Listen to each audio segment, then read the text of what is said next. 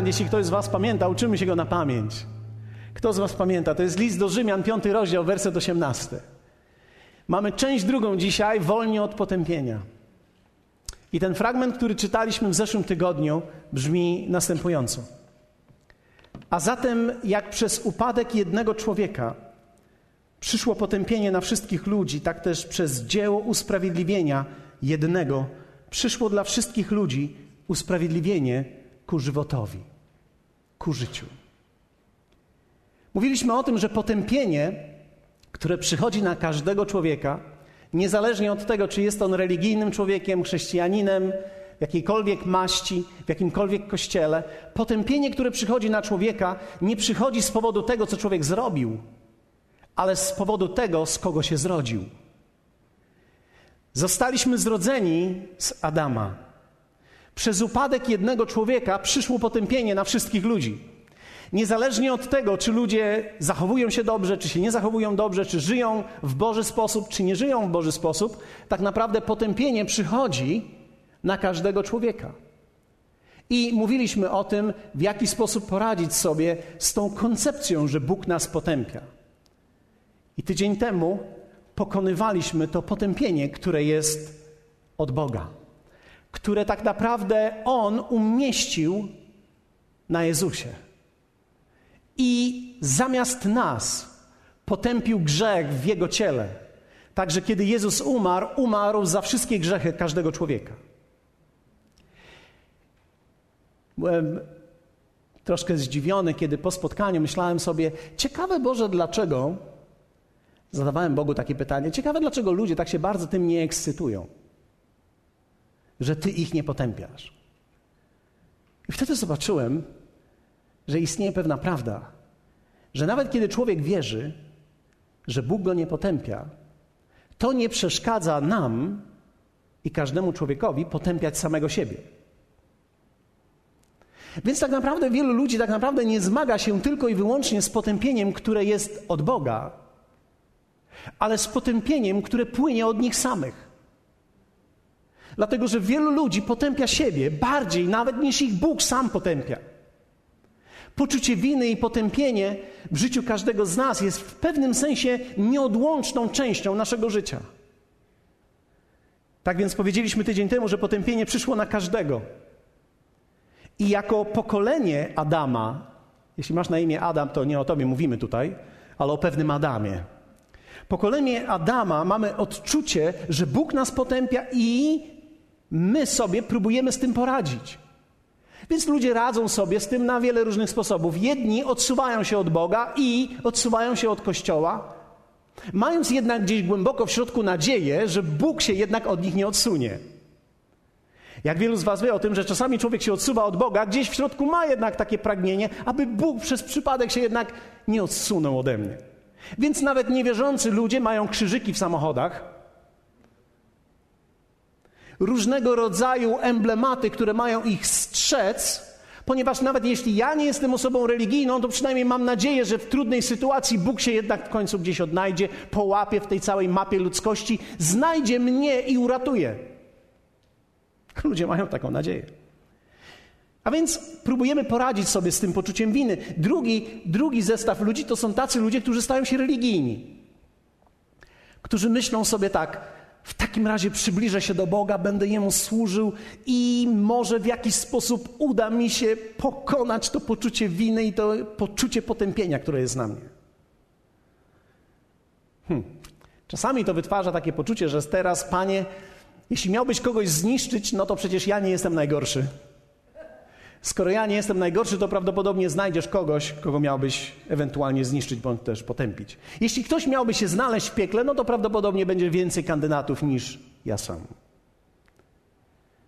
Ale istnieje też trzecia droga, którą jest przyjęcie tak naprawdę ofiary Jezusa jako osądu Bożego, który dokonał się za nasze grzechy, grzechy na krzyżu w Jezusie i w zamian otrzymaliśmy dar usprawiedliwienia. I o tym mówiliśmy tydzień temu. O tym, że my otrzymaliśmy w Jezusie dar usprawiedliwienia. Powiedzmy razem, dar usprawiedliwienia. Jeśli przyjąłeś tą ofiarę na krzyżu jako ofiarę zastępczą za Twój grzech, usprawiedliwienie jest dla Ciebie. A więc możesz czuć, że Bóg usprawiedliwia ciebie, możesz wierzyć to, doświadczyć tego, że On jest Twoim usprawiedliwieniem i że każdy grzech, który popełniłeś, popełniasz i będziesz popełniał, zawisł na krzyżu dwa tysiące lat temu i został odkupiony. I to jest dobra nowina. Oczywiście nie stajemy się wtedy ani lepsi, ani gorsi. Nie jesteś wtedy lepszy niż inni. Nie jesteś gorszy niż inni. Ale jaki jesteś? Jesteś nowy. Powiedzmy razem: Jestem nowy. Jesteś przyjęty przez Jezusa. Jesteś, Biblia mówi, jesteś bliski, byłeś daleki, stałeś się bliski. Stałeś się domownikiem. Byłeś przechodniem, a stałeś się domownikiem. I teraz coś strasznego. Stałeś się święty. Większość ludzi nie chce tego przyjąć, ponieważ myślą sobie, święty to jest jakiś tam. Ale list do Efezjan, pierwszy rozdział, pierwszy werset apostoł Paweł, kiedy adresował do kościoła, który był, jak czytacie później, tak naprawdę nie najlepszym kościołem w swoim zachowaniu, to pisał go i mówił: Paweł z woli Bożej, apostoł Jezusa, do świętych w Efezie. Do świętych w Efezie. A więc w Jezusie zostałeś uczyniony świętym. W Jezusie zostałeś uczyniony kimś, gdzie historia mówi, było ich tylko kilku. Kilkunastu, kilkudziesięciu, kilkuset, może kilka tysięcy. Ale tak naprawdę list do Efezjan mówi, wiecie, to był jeden z kościołów większych w tamtym czasie, który liczył prawdopodobnie około 160 tysięcy ludzi. Apostoł Paweł mówi do tych 160 tysięcy ludzi, do świętych w Efezie. Do świętych w Efezie. Możesz powiedzieć do swojego sąsiada, wyglądasz całkiem nieźle jak na świętego. Przynajmniej dzisiaj.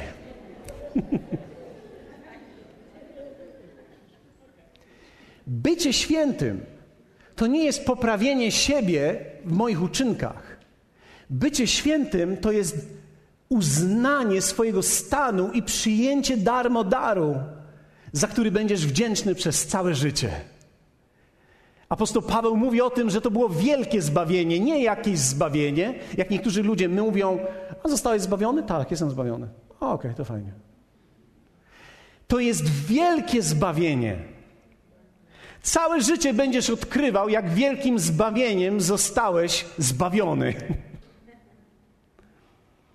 Dla koneserów powiem, że to był płaszcz, który miał wiele kolorów, który uczynił ojciec Józefa dla Józefa.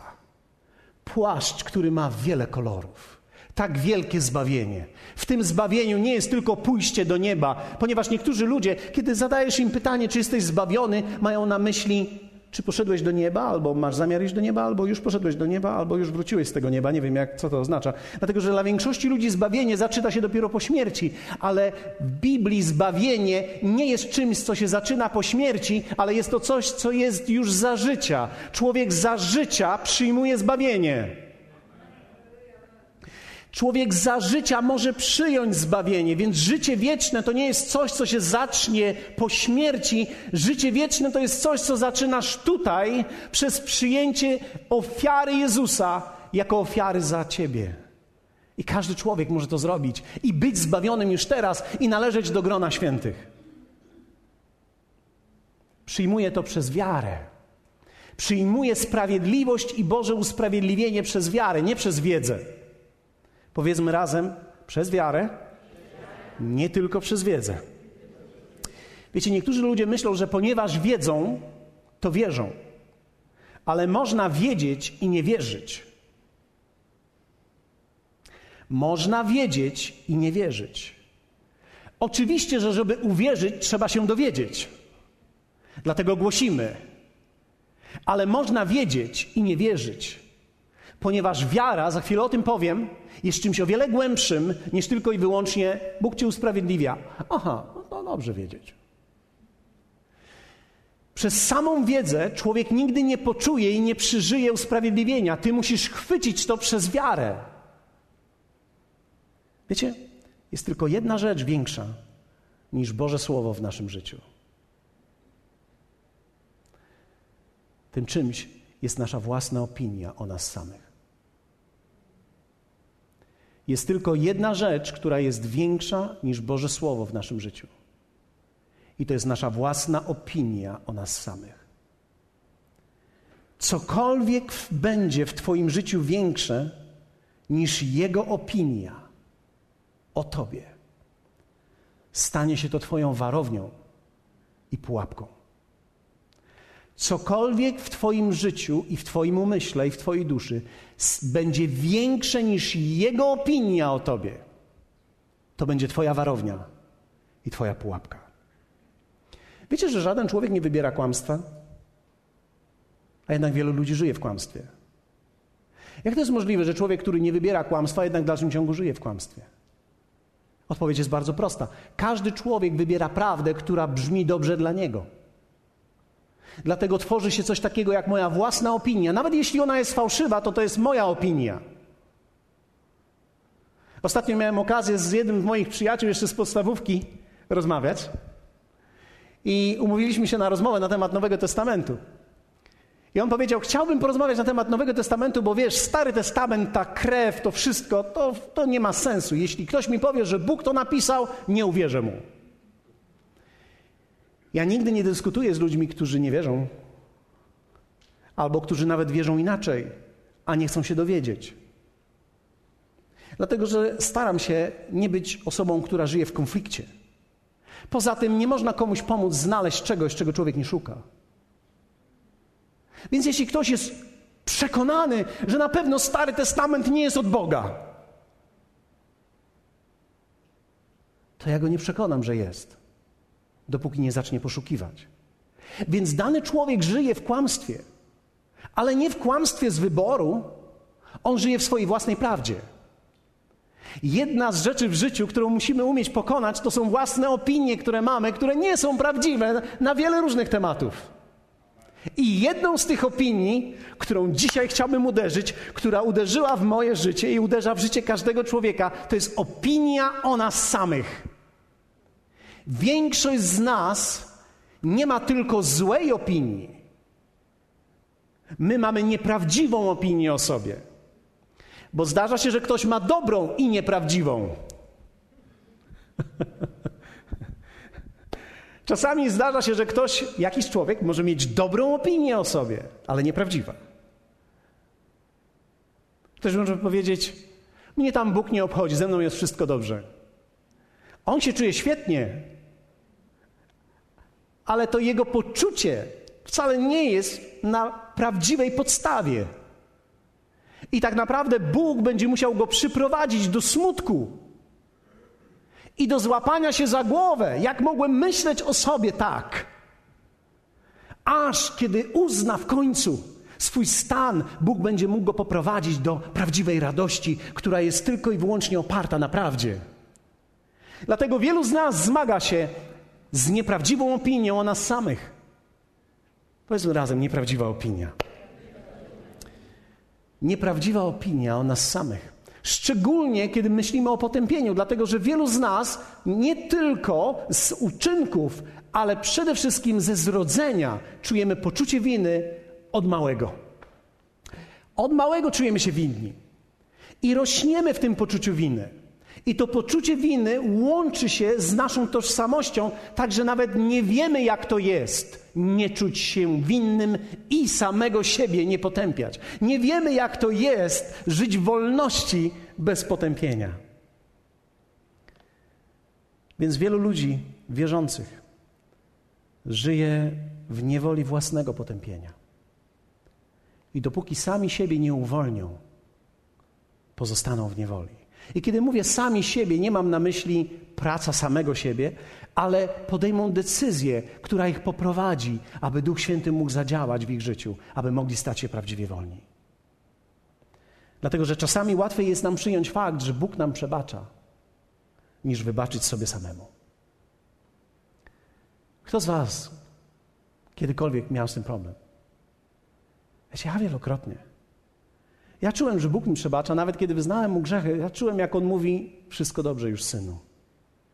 I ja mówię, no może i dobrze z Tobą, ale nie jest dobrze ze mną. Dlatego, że ja czuję, że zawiodłem Ciebie. I ja nie mogę sobie poradzić z tym, że to ja zawiodłem Ciebie. I czułem, jak Bóg pragnął, abym ja sam sobie przebaczył. Bo On mi przebaczył, ale ja nie mogłem przebaczyć samemu sobie. Wiecie, to jest straszne, kiedy człowiek samemu sobie nie może przebaczyć, nawet kiedy mu Bóg przebacza. Jest to pewien rodzaj niewoli.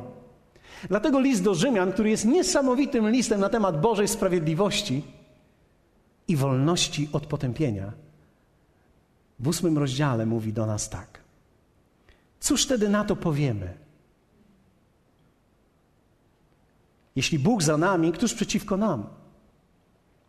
Można byłoby to powiedzieć, jeśli Bóg po naszej stronie, kto może być przeciwko nam? I dalej apostoł Paweł mówi tak: On, który nawet własnego syna nie oszczędził, ale go za nas wszystkich wydał, jakżeby nie miał z nim darować nam wszystkiego. Tak jakby próbował nas przekonać. I dalej mówi: Któż będzie oskarżał wybranych Bożych? Któż będzie oskarżał? Przecież Bóg usprawiedliwia. Któż będzie potępiał? Jezus Chrystus, który umarł, więcej zmartwychwstał, który jest po prawicy Boga, ten przecież wstawia się za nami. Inaczej mówiąc, apostoł Paweł mówi tak: Bóg Ojciec cię nie potępia. Bo On posłał Syna, żeby umarł za Twoje grzechy. Z drugiej strony mówi, Jezus Chrystus Ciebie nie potępia, bo przecież On wstawia się za Tobą. Kluczowym pytaniem jest to pytanie pierwsze: cóż wtedy na to powiemy? Czasami nie jest kwestia, co Bóg mówi, ale w życiu bardzo istotną rolę odgrywa, co Ty mówisz. Nie co Bóg mówi o Tobie, ale co Ty mówisz o sobie. Dlatego jest to pytanie: cóż na to powiemy? Cóż powiemy? No cóż powiemy na to? Cóż powiemy na to? Widzisz, to, co ty mówisz o sobie, jest często ważniejsze niż to, co Bóg już dawno ogłosił o tobie. Dlatego, że dopóki ty nie powiesz tego o sobie, co Bóg ogłosił o tobie, to nie może stać się ciałem, co zostało uczynione w niebie. To, co jest na, w niebie, nie może stać się ciałem tutaj na ziemi, ponieważ nie ma nikogo, kto by to powiedział. Jeśli Bóg za nami, po naszej stronie, któż może być przeciwko nam? Odpowiedź jest prosta. My sami. Kto może być przeciwko Tobie? Bóg nie jest przeciwko Tobie, Bóg Ojciec nie jest przeciwko Tobie, Syn Boży nie jest przeciwko Tobie, Duch Święty chce Cię wzmacniać. Kto jest przeciwko Tobie? Słyszę czasami niektórzy, moja tościowa. Ja nie mówię teraz o tym. Ty sam możesz być przeciwko sobie, dlatego że my sami często jesteśmy przeciwko sobie samym. Czy wiecie o tym, że większość agresji, którą mamy w stosunku do innych ludzi, kłótliwość, którą mamy względem innych ludzi, tak naprawdę nie wynika z tego, że ci ludzie są jacyś, ale dlatego, że my sami żyjemy w wewnętrznym konflikcie. Dlatego, że dla człowieka, który ma pokój w sercu, i jest poukładany sam ze sobą.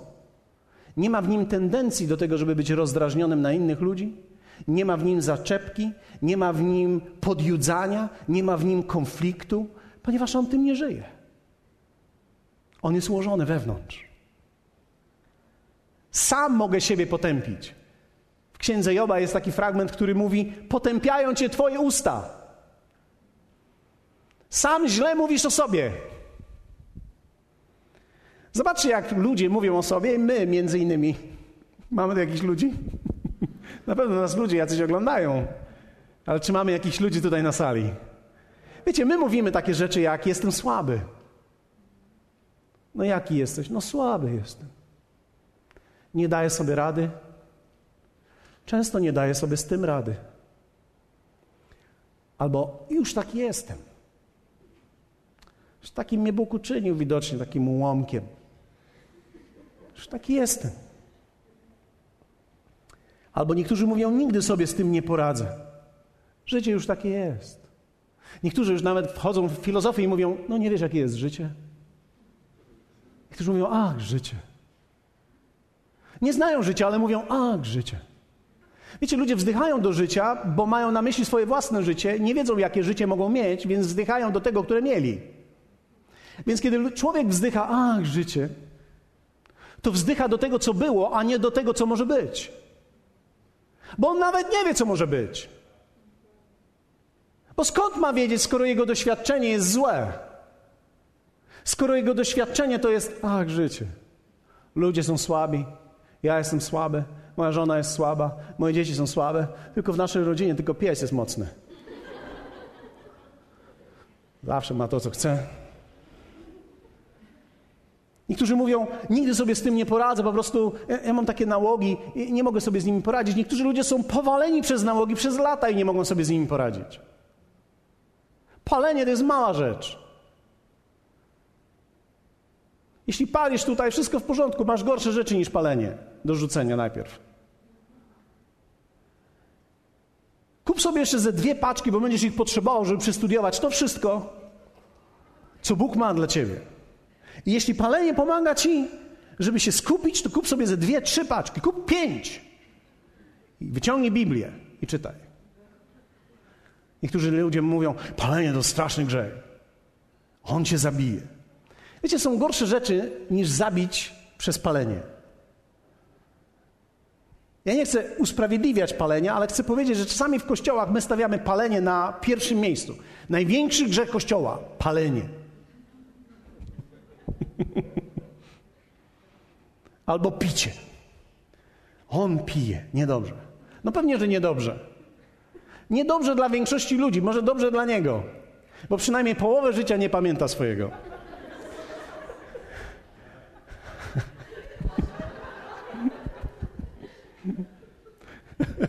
Czasami ludzie przychodzą do mnie i mówią tak, masz ogień? Ja mówię, oczywiście.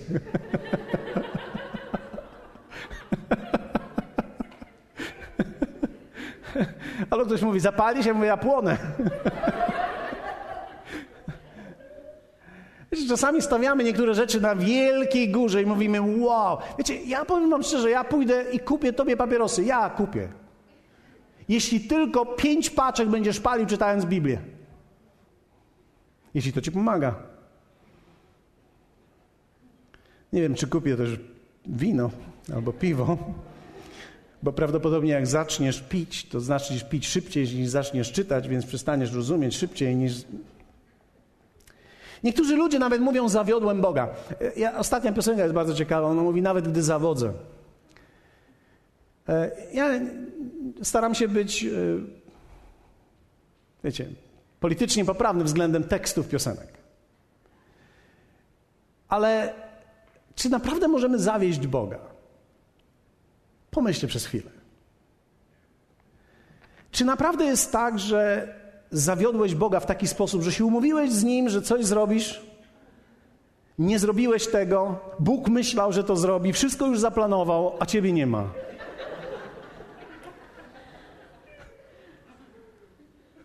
Czy myślisz, że możesz zaskoczyć Boga?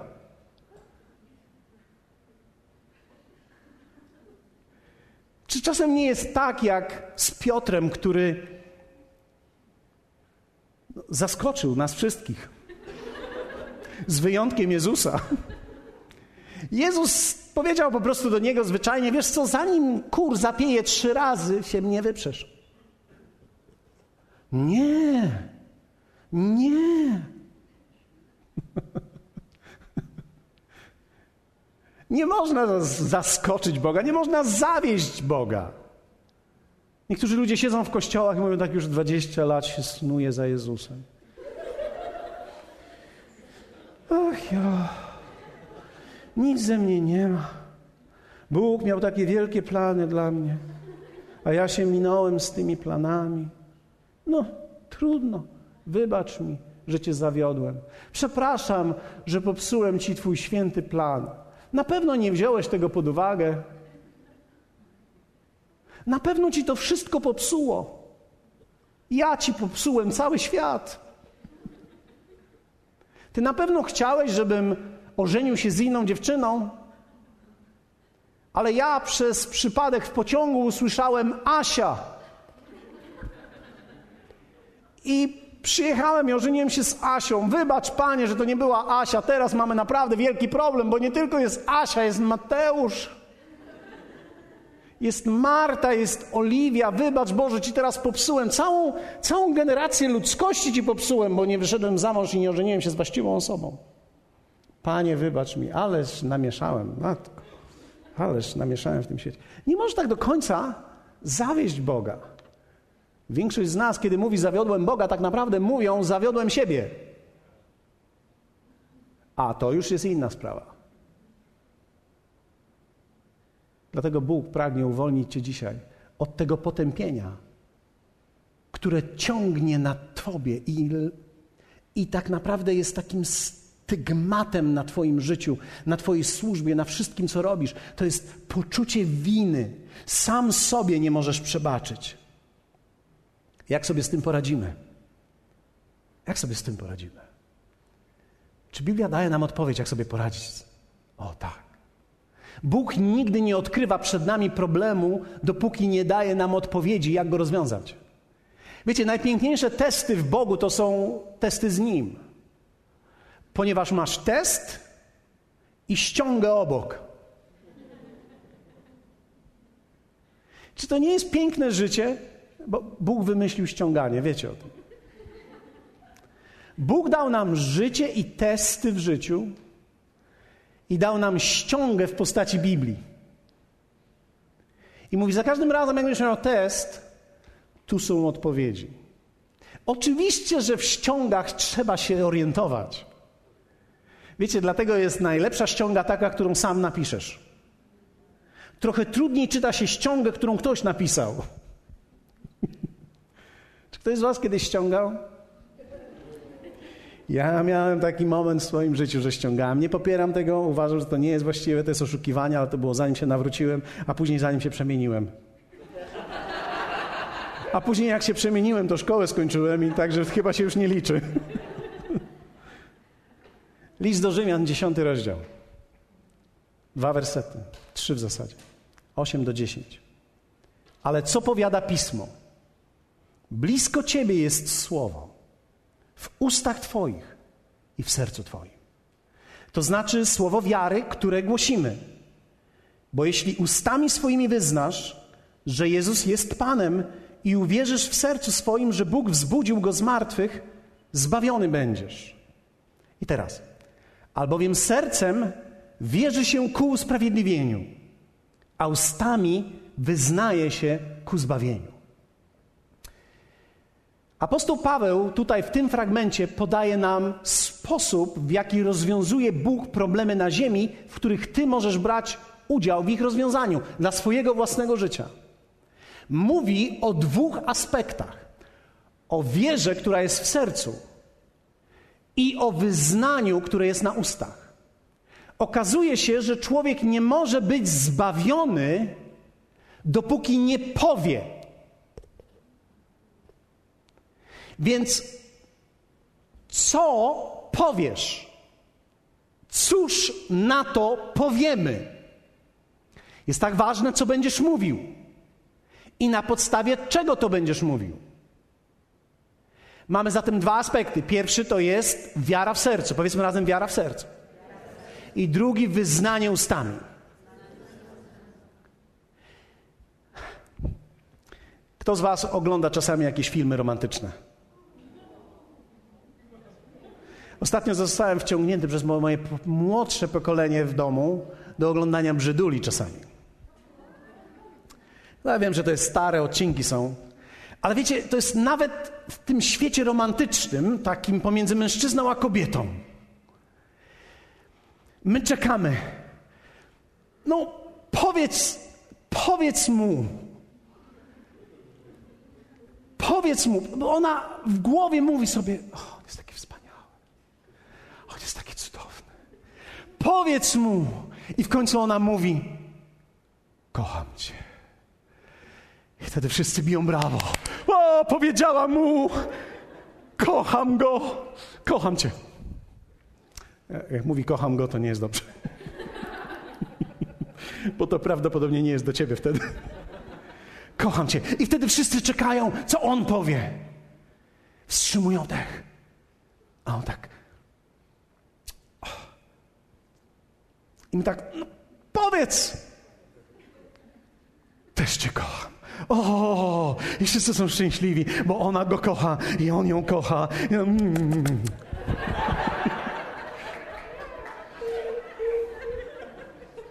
Tak jakby się nic nie mogło w życiu zadziać, dopóki człowiek nie powie.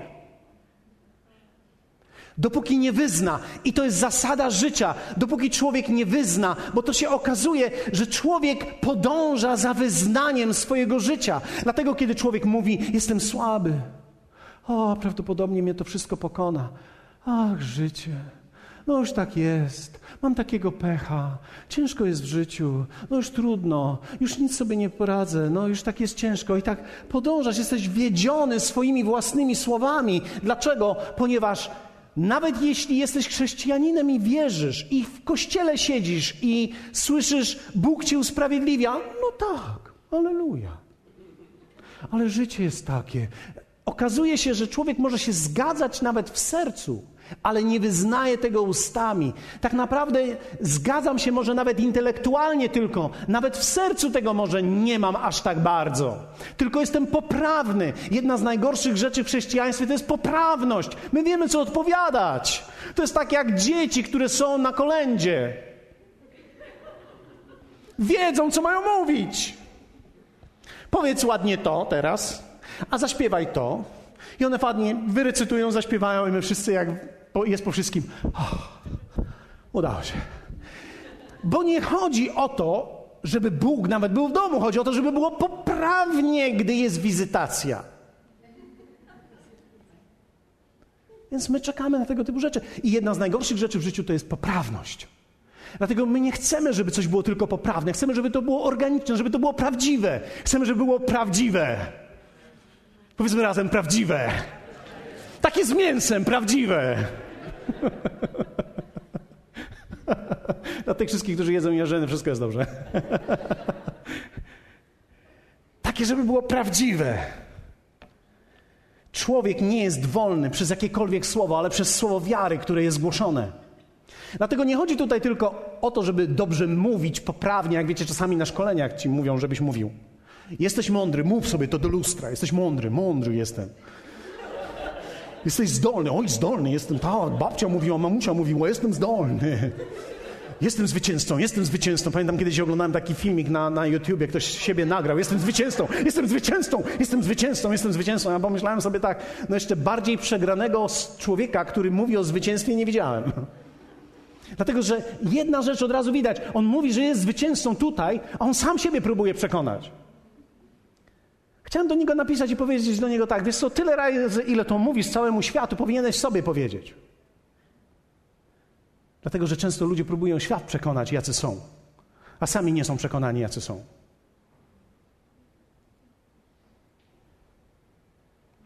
Się cisza zrobiła. Dobrze. Jak sobie mam poradzić z tym samopotępieniem? Pierwsze, poznaj, co pismo mówi o tobie. I ktoś może powiedzieć, no i to już mnie już zgubiłeś już teraz. No bo to podprowadziłeś mnie pod las i powiedziałeś, masz zebrać grzyby wszystkie w tym lesie.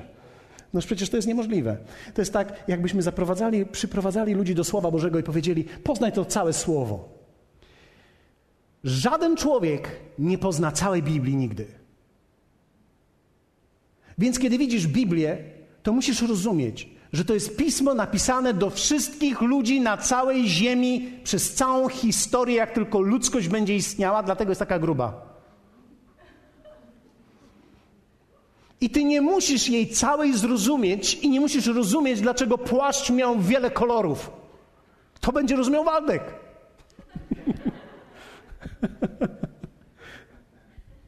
I paru innych u nas ludzi, którzy wiedzą o co chodzi. I ty możesz powiedzieć, no mój Boże, to jest takie skomplikowane, i greka, i hebrajski, i tyle jest tłumaczeń. Nie musisz wiedzieć wszystkiego, musisz tylko znaleźć tam siebie. Tam w tej księdze jest o Tobie napisane. Tam jest o Tobie. Znajdź swoje wersety, swoje fragmenty o Tobie i one dadzą Ci życie. Nie musisz poznać całej Biblii, poznaj swoje fragmenty.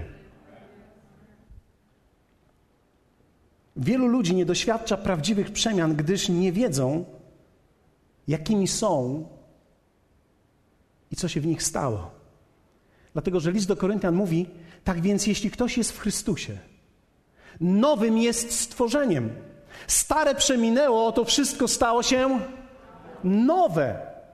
Więc teraz zobaczcie, jest już wszystko nowe. Ja wiem, że może masz 65 lat i to jest teraz dla ciebie nowe, masz 82 lata i to jest dla ciebie nowe, może masz 16 i to jest dla ciebie nowe. Tak, nowe. Jesteś zupełnie nowy. Nowy świat, nowy sposób funkcjonowania, nowa dieta. Karmisz się czymś innym, inaczej funkcjonujesz, inaczej nabierasz siły. W starym świecie, żeby nabrać siły, trzeba było się wyspać i zjeść. A w nowym świecie radość w Panu jest Twoją siłą. Więc teraz człowiek może nawet zjeść i się wyspać i czujesz się może w miarę dobrze, ale tak naprawdę prawdziwa siła do nowego człowieka przychodzi przez radość. Mamy nową dietę. My karmimy się czyniąc wolę Bożą. Wiecie, zobaczyłem, że nie istnieje owocne życie chrześcijańskie bez poznania Słowa Bożego o sobie samym. Nie ma takiej możliwości, dopóki nie zobaczysz, jak funkcjonujesz. Porażka i zwycięstwo zależy tylko od tego, czy jesteś w stanie odczytać siebie w Biblii. Siebie odnaleźć w Biblii. Bo o każdym z Was jest w niej napisane. O każdym z nas jest w niej napisane. Jest tam opisane Twoje życie, są tam opisane wszystkie odpowiedzi, więc musisz poznać, co Słowo mówi o Tobie. O, a ono mówi kilka ciekawych rzeczy. Jesteś wolny od potępienia. Ojciec Ciebie przyjmuje. Wiesz, o Tobie jest napisane wszystko to, co jest napisane o Jezusie. Kiedy Jezus wyszedł z wody, Duch Święty stąpił na Niego, a z nieba można było usłyszeć głos: Ten jest mój syn umiłowany w którym mam upodobanie. To nie jest o Jezusie, to jest o wszystkich ludziach, którzy są w Jezusie, czyli jeśli jesteś w Jezusie, to jest o Tobie. Jesteś synem umiłowanym, jesteś córką umiłowaną, nie jakąś córką, nie jakimś synem. Może jesteś jakimś dla swojej mamy, dla swojego ojca, może nie masz nawet swoich rodziców, ale dla niego jesteś umiłowanym synem. Umiłowanym synem. Może już nawet nie masz rodziców, ale dla niego zawsze będziesz umiłowanym synem, umiłowaną córką. To są słowa o tobie. Hm. Drugie. Zdecyduj, komu będziesz wierzył. Dlatego, że tutaj, kiedy słyszysz o sobie nową rzecz, wchodzi do, twoje, do Twojego serca i masz konflikt wewnątrz. Masz swoją własną opinię o sobie, z którą żyłeś przez lata, i masz nową opinię, która jest o tobie, którą Bóg ma dla ciebie. I tą decyzję musisz podjąć w sercu. Dlatego, że Biblia mówi, sercem wierzy się ku usprawiedliwieniu. To jest bardzo ważne, co wierzysz w sercu.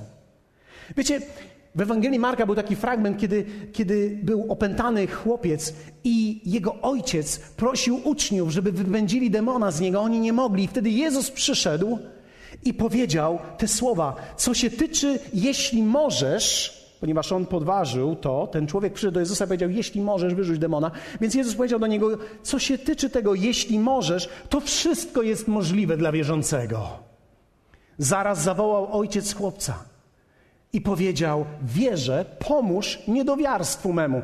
Czyli teraz ma nagle dwie opinie. Widzi, że ma syna, któremu nie można pomóc po ludzku, i jest Jezus, który mówi: Wszystko jest możliwe.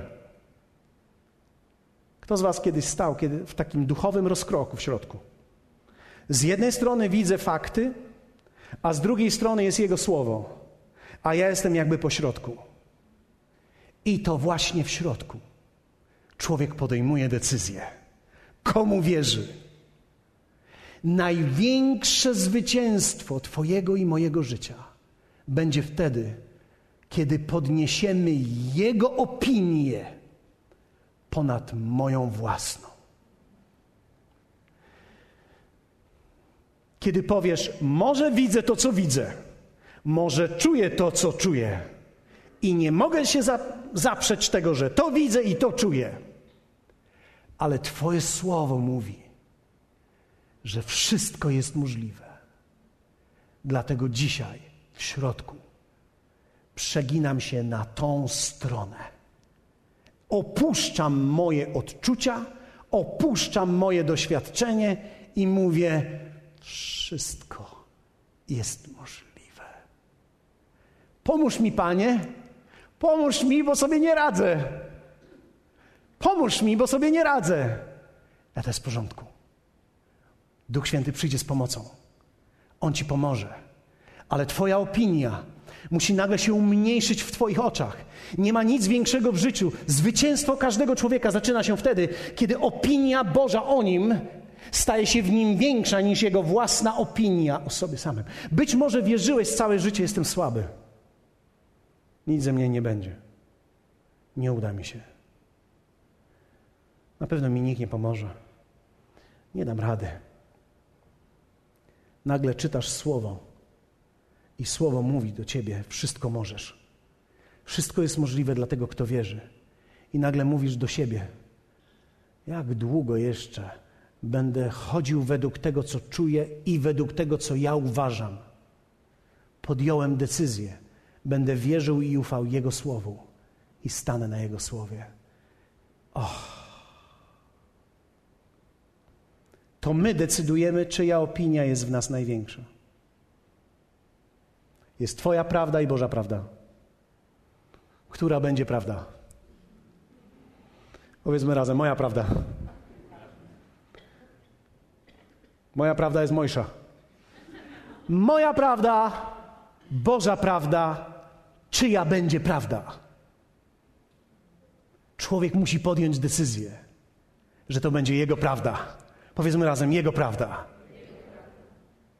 I trzeci punkt nie mogę podać wam na siedząco. Powstańmy razem. To będzie już końcówka. Jeśli ktoś z was się niecierpliwi i zastanawia, czy to się skończy, tak. Ale jeśli teraz Cię pocieszyłem, to znaczy, że nic nie skorzystałeś. To my decydujemy, czyja opinia jest nas większa. Ale dalej, trzecia rzecz. Więc pierwsza to musisz poznać, co mówi słowo o Tobie. Druga, musisz uwierzyć i zdecydować, komu wierzysz. Tak naprawdę nie uwierzyć, ale zdecydować, komu wierzyć. Wiecie, niektórzy ludzie mówią, ja nie mam siły uwierzyć w to. Nie, nie masz siły podjąć decyzji, bo każdy człowiek wierzy. A więc ty wierzysz. Nawet dzisiaj, wszyscy z nas, którzy tutaj jesteśmy, wierzymy w coś. Ty wierzysz jakąś opinię o sobie. Niektórzy z nas zmagają się ze straszną opinią o sobie.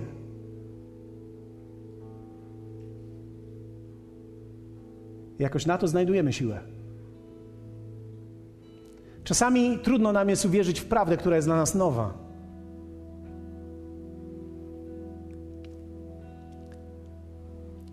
Jeśli uwierzysz w swoim sercu, będziesz usprawiedliwiony. Ale dopiero wtedy, kiedy powiesz swoimi ustami, będziesz zbawiony, co oznacza uwolniony. I teraz uwaga. Wszystko jest kwestią tego, co będzie w Twoich ustach. Jeśli podjąłeś w swoim sercu decyzję, że będziesz wierzył Jego Słowu, to teraz z odwagą będziesz musiał powiedzieć to swoimi ustami. Dlatego w pierwszym Piotra czytamy taki fragment: Jeśli ktoś mówi, niech mówi jak Słowo Boże. To jest Biblii. Jeśli ktoś mówi, niech mówi jak Słowo Boże. Powiedzmy razem: Jeśli ktoś mówi, niech mówi jak Słowo Boże. A teraz powiedz sąsiadowi, ten ktoś to ja. Dokładnie tak jest. Od dzisiejszego dnia to będzie mój proces, który rozpocznę. To jest mój proces, w który wejdę. Dokładnie od dzisiaj wejdę w ten proces. Będę starał się z pomocą Ducha Świętego mówić to, co Słowo mówi o mnie. Nie będę zatem mówił, jestem słaby, bo pismo mówi mi w Joela 3:15: Kto słaby, niech mówi: Jestem bohaterem. I ostatnia rzecz, którą w Biblii czytamy, i ostatnią rzecz, którą Bóg chce, to jest chce, żebyś kłamał. Bóg nigdy nie chciał, żebyś kłamał. Bóg chce, żebyś poddał swoją własną opinię, to co czujesz o sobie. Abyś poddał swoją własną opinię o potępieniu samego siebie. I powiedział: Nie będę tego mówił, nie będę tego wyznawał, będę mówił tak, jak mówi słowo. I jeśli czuję się słaby, mam na to odpowiedź: Jestem bohaterem. Ja nie mówię, że się czuję bohaterem. Ja nie mówię, że widzę, że jestem bohaterem. Słowo mówi o mnie, że jestem bohaterem, więc od tego zacznę, od tego słowa. Jestem bohaterem. Nie zaczynam od mojego samopoczucia. Nie zaczynam od tego, co widzę, zaczynam od moich słów. Uwierzyłem w moim sercu i teraz chcę wyznać moimi ustami, bo sercem wierzy się ku usprawiedliwieniu, a ustami wyznaje się ku zbawieniu. Wolność przychodzi przez usta. Dlatego każdy, kto jest słaby albo czuje się słaby, niech powie: Jestem. Powiedzmy to tak, jakbyśmy mieli to na myśli. Jestem. Co powiesz dzisiaj o sobie? Jakie będą słowa w Twoich ustach? Czy będziesz mówił, jestem słaby, mam wiele nałogów, jestem niedoskonały, jestem tylko człowiekiem, jestem zwykłym człowiekiem? Wiecie, że nawet nie ma takiego tekstu, że jesteście po prostu zwykłymi ludźmi Biblii? Biblia mówi tylko, jacy byli niebiescy. Jaki był niebieski, tacy będą niebiescy. Jacy, jaki był ziemski, tacy będą ziemscy. Skoro teraz Ty oddałeś życie Jezusowi, jeśli oddałeś Mu swoje życie, nie jesteś już ziemski, jesteś... Jaki? I tu nie jest mowa o kolorze, tu jest mowa o pochodzeniu. Jestem niebiański.